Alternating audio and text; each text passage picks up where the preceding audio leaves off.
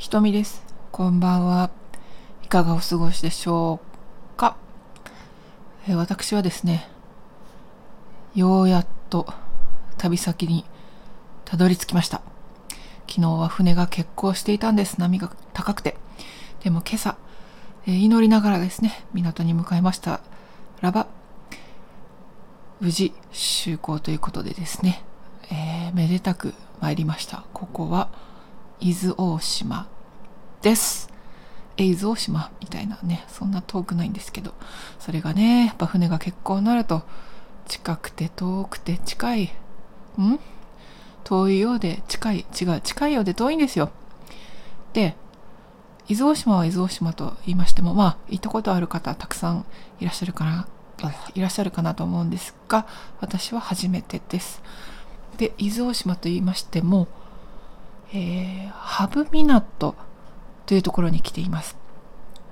えー、ずっとですね、南の方？これ南の方なのかな？ずっと、えー元町港という、まあ、メインの港があるんですけれども、そこからバスでですね、まあ、ちんたらと、えー眺めのいい海岸沿いの道を30分近くですかね、あの、走りまして、着く、えー小さな小さな港のところです。で、ここがですね、あの、昔は、栄えていた場所らしいんですけれども、あの、伊豆の踊り子の舞台となった、えー宿が、今は博物館みたいになってるんですけれども、ハブ港は昔は栄えていた港だったらしいんですけれども今はですねとても静かなところになっていますでノスタルジックなね小さな港とあと港のそばに続く昔のお家が並んだ昔の商店街だったらそうらしいんですけれども、まあ、昔のお店が軒を連ねたあの小さな通りがあって本当に雰囲気ある素敵なところだなって思いました。なんでこの町に来ようと思ったかというと、えー私ですねトラベルライターの寺田直子さんっていう方のファンなんですけど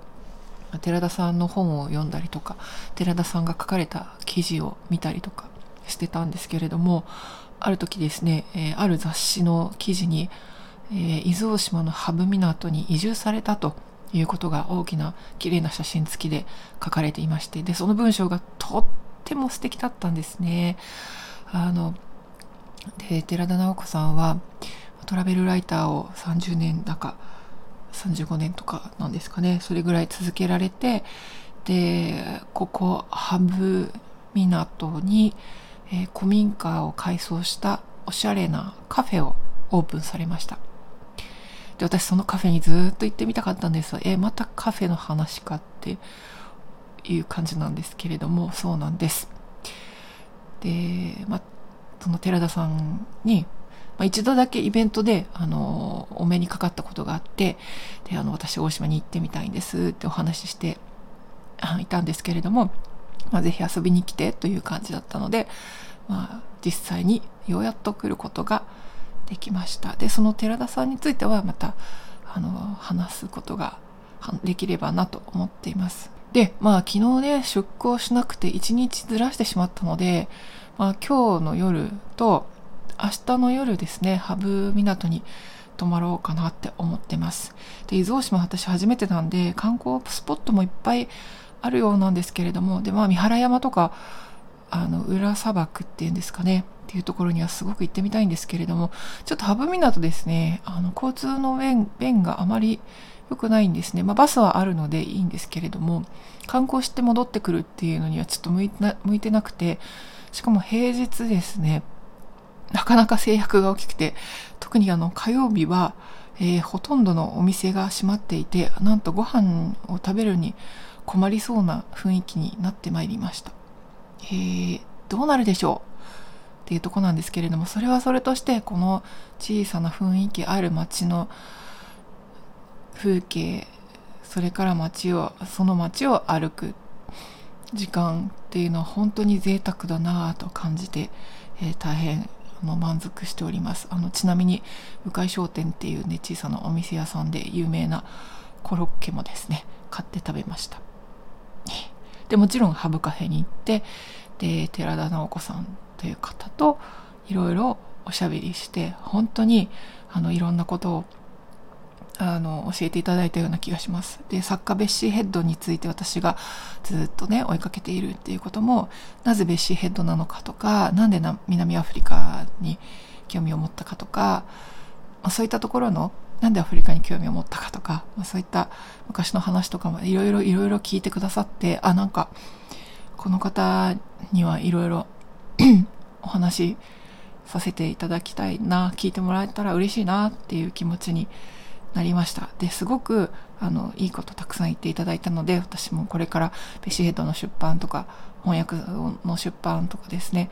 あのいろんな活動をしたいなと思ってワクワクしているところですけれども、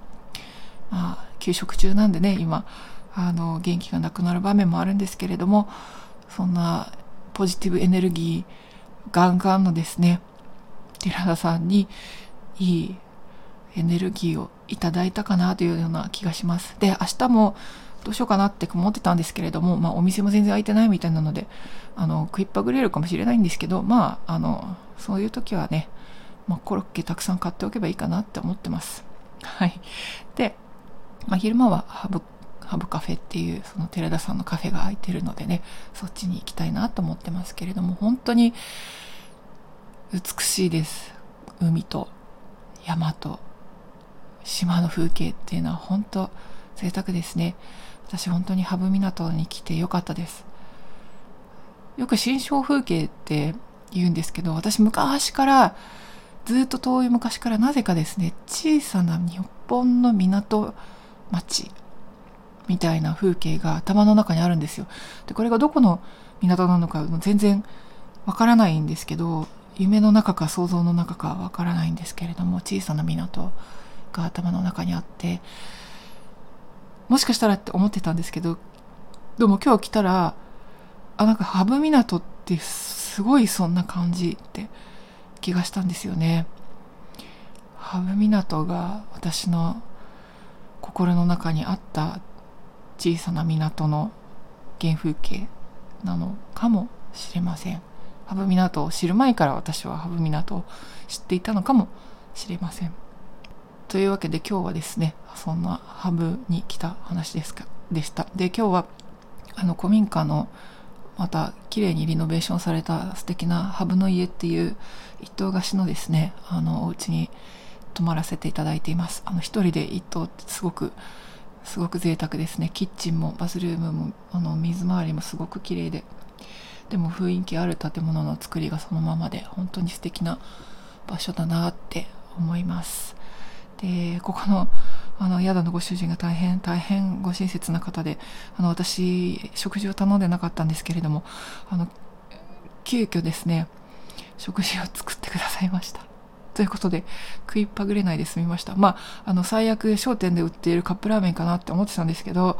あのどうやらカップラーメンじゃなくて済みましてあの美味しいご飯をいただきました。大変ありがたいですね。あの島で出会う人まあ、何人か商店の方とかハブカフェで出会った方とかにお話をさせていただいたんですけれどももうすでにですねたくさんの優しさを頂戴しましても私は、えー、涙が止まりませんです。はいということで今日は1本だけちょっとあのチューハイ？レモンサワー飲んでます。はい。最近全然飲まないのにね、飲んでます。はい。ということで明日は無理してどっかに行こうとしないで、ハブあたりを散策しようと思います。これは多分 YouTube の動画に載せたいなと思うので、ぜひ YouTube の方も見ていただけたら嬉しいです。ということで、伊豆大島のハブ港からお送りしました雨黒、雨黒って言った今、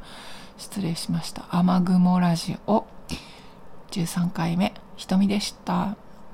では皆さんいい夜をお過ごしくださいね。ごきげんよう。